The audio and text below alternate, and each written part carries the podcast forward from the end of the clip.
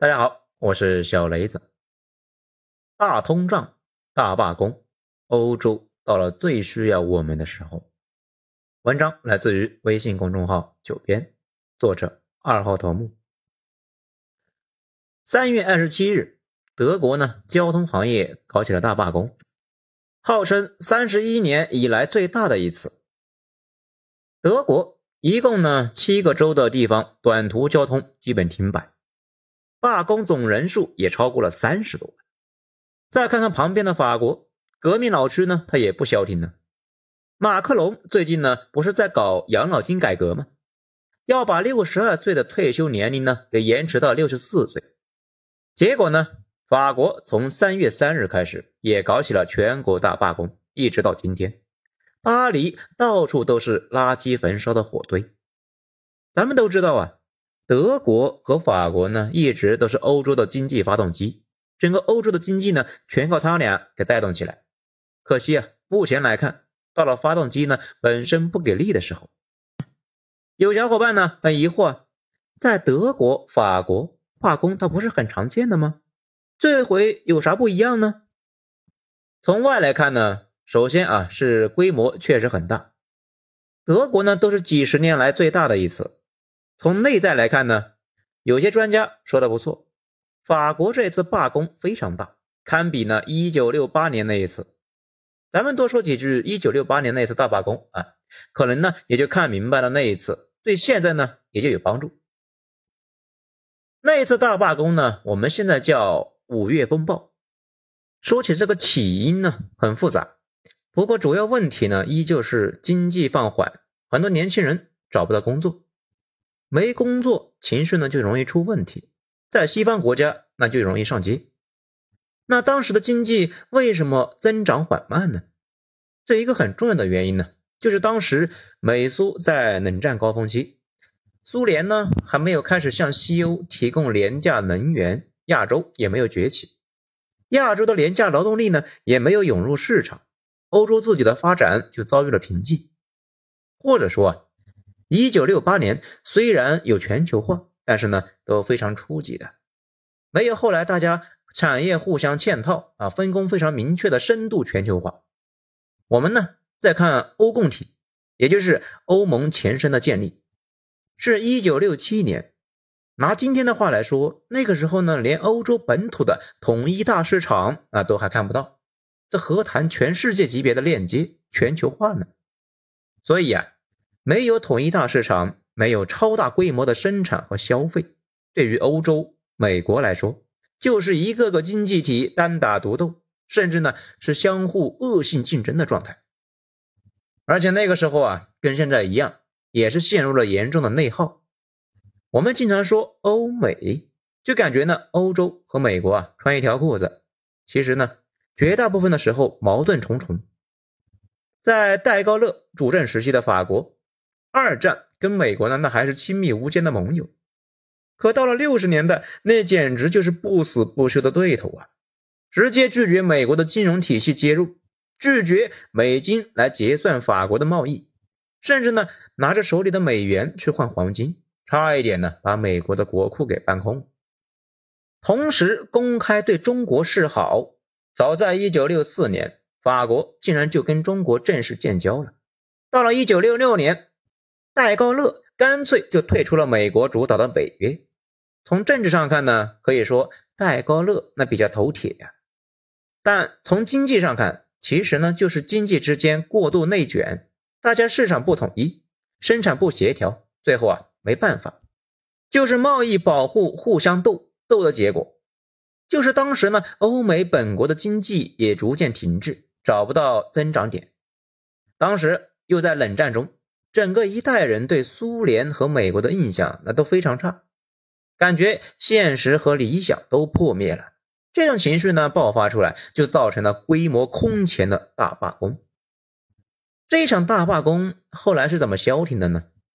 老实说啊，在法国戴高乐时期的政府时代呢，他们自己是没有想出什么办法，和现在的马克龙一样，只能够是一直强硬。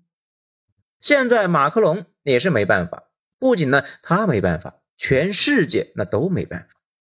全世界都得延迟退休，从法国到美国，从美国到中国。后来这场大罢工之所以慢慢的消停下来，有两个大原因。第一个呢是年轻人自己分裂了，消耗了能量，同时呢也搞出了一大波的文艺作品大爆发，比如很多人就去搞摇滚乐、搞先锋电影去了。另外一方面呢，呃也是最关键的。经济慢慢的好起来了，欧共体和后来的欧盟的出现，解决了市场的问题。在那之前，欧洲那些国家互相给彼此征高关税，导致啊谁也别想把自己的东西呢卖到邻国，相互伤害，谁也过不好。欧盟出现之后，大家呢开始降关税，有了统一大市场，日子啊逐步的就好了起来。尤其后来苏联开始向欧洲。输送廉价的能源，西欧成本呢也降了下来。当然了，苏联他卖能源呢，他也不是想当雷锋啊，他是想换美元买粮食和技术。只是啊，贸易这种行为呢，客观上让大家就都过得更好。这个过程呢是比较慢的，用了十多年，因为还伴随着后世的石油危机、智障问题。但是经济啊，确实是拐了一个大弯呢。慢慢的就走向了咱们现在熟悉的这个样子，大家呢那也都看出来了，这两年这个世界啊正在倒退，又开始变得支离破碎。俄乌战争引发的麻烦呢，并不仅仅是在欧洲，所有人都得承担后果。最明显的，欧洲通胀导致老百姓消费力下降，购买我们的外贸呢也少了，我们这边大学生就业也出现了麻烦。中美脱钩让很多资本家预期不明，不知道该怎么投资，投资少了，大家的工资呢，那也就上不去，甚至呢，很多行业就出现了普遍降薪的现象，这让工资涨了几十年的中国人很不适应当然了，欧洲的压力更大一些，俄乌战争打了一年了，他们要制裁北极熊，只能够买高价的油和天然气。石油、天然气这样的原料呢，价格高，相当于是面粉贵了，面包它能便宜那就有了鬼呀。如今呢，哪怕欧盟已经采用了很多手段去降低通胀，但效果呢依旧是比较差的。德国的一些老牌制造业企业，比如巴斯夫，去年呢，他们把工厂都转移到中国这边，比如湛江。如果呢，你认识一些广东、江苏搞招商引资的朋友呢，他们会告诉你，去年的一大任务就是接待外资。我们知道去年的经济状况是比较差的，但其实呢，去年中国的招商引资还增长了百分之八。所以回顾五月风暴，从经济上来看，今天的欧洲和当年的欧洲那是非常类似的，也都是链接不足。那个时候全球化还没开始。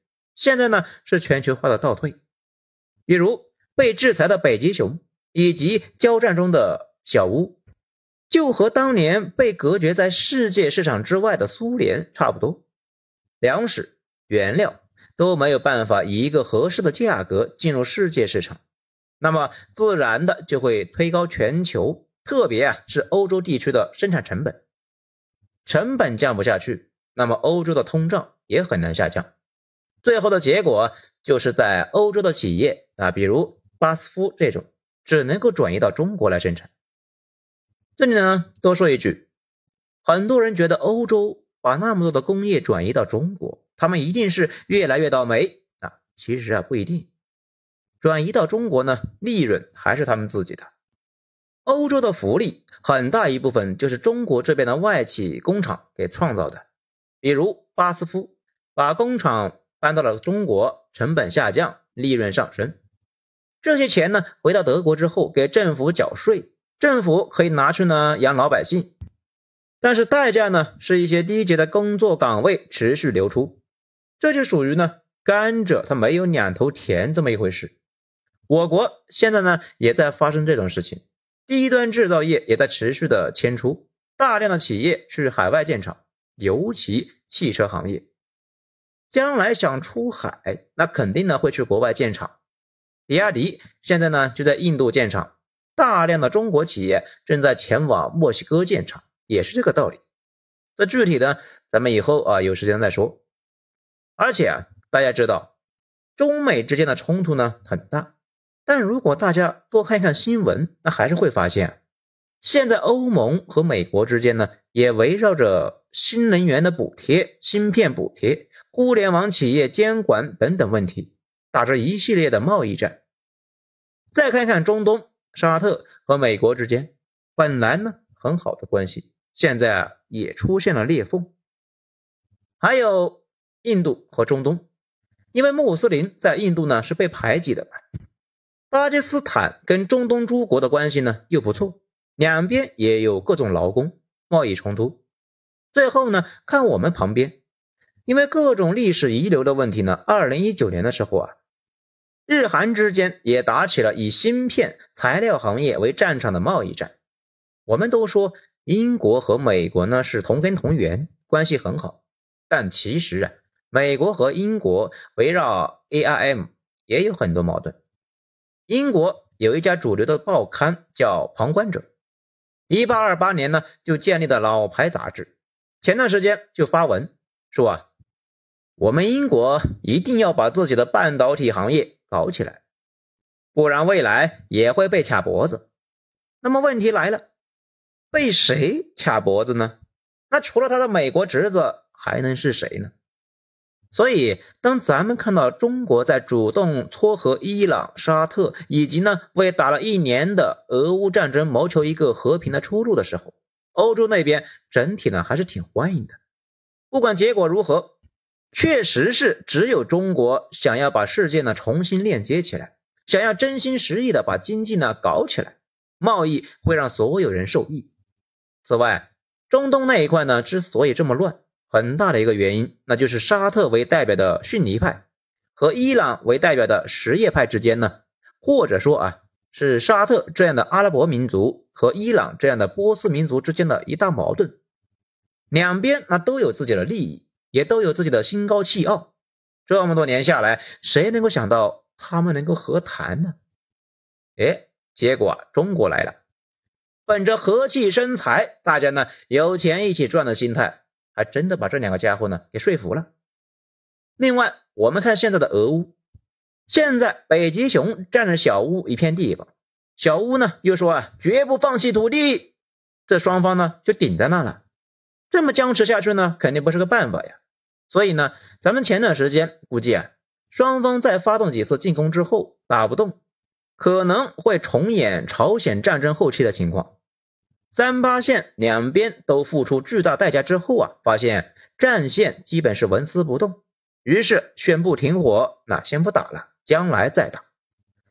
这个呢，反正一直是往后拖啊，慢慢的呢也就不再提了，跟朝韩似的。不过呢，这个过程中显然需要一个调停人。最后啊，俄乌双方那不能够承认是自己打不动了。只能够说呢，哎，给调停人一个面子。这个北极熊那肯定不可能是给美国这个面子嘛，大概率还是中国。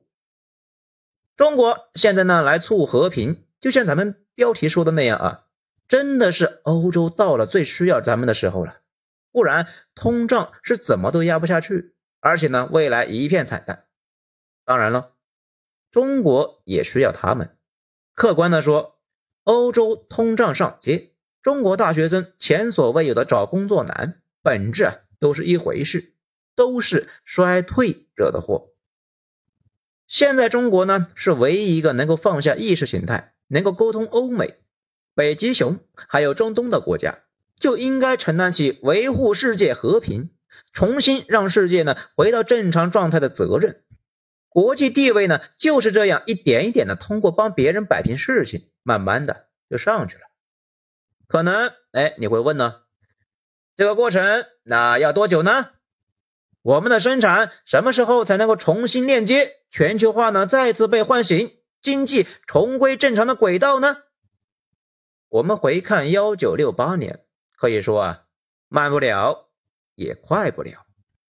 这慢不了呢，那是因为啊，我们跟当年呢从头建立全球化不一样。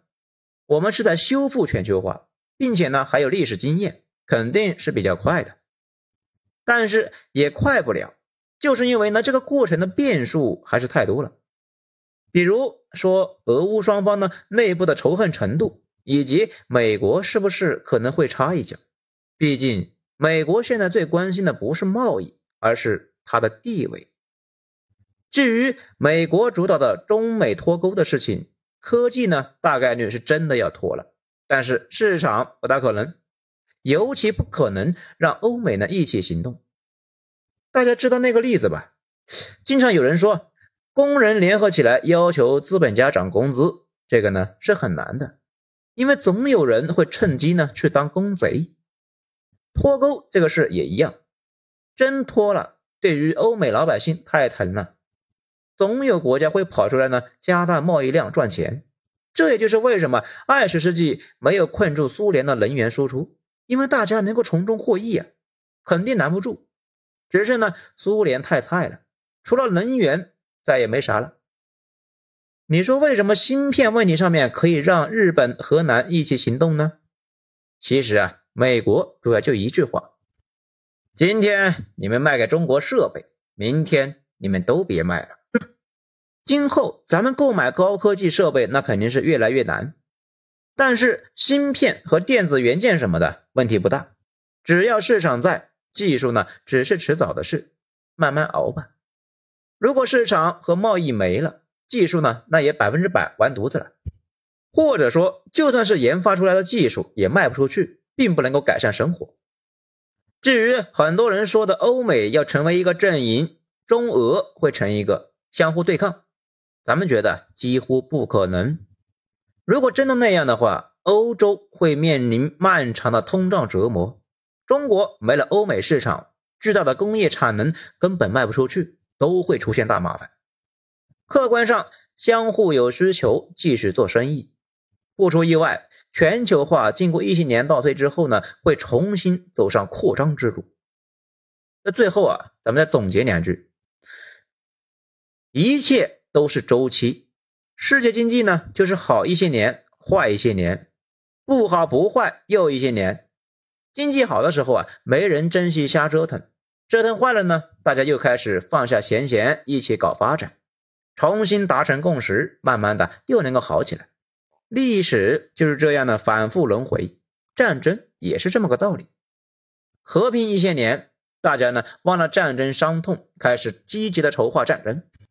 等开打之后，发现代价全得普通老百姓承担，又后悔了。承担巨大伤亡的和代价之后呢？战后一代人再也不闹了。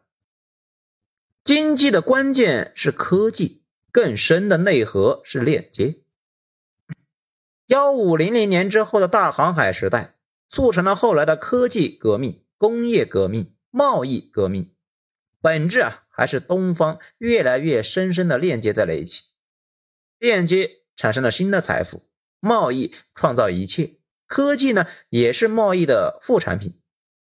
我们现在已经有足够的实力和影响力，就跟当初英国和美国崛起前一样，高举自由贸易大旗，把我们庞大的市场和史无前例的工业能力呢利用起来，做世界的 WiFi 热点，让各方放下前嫌，好好做生意赚钱，改善老百姓生活。这可能是中国最好的出路，也是世界最好的出路。好，以上就今天的内容，谢谢收听。喜欢的话，请大家给个五星评价。我是小雷子，谢谢大家收听，咱们下章再说。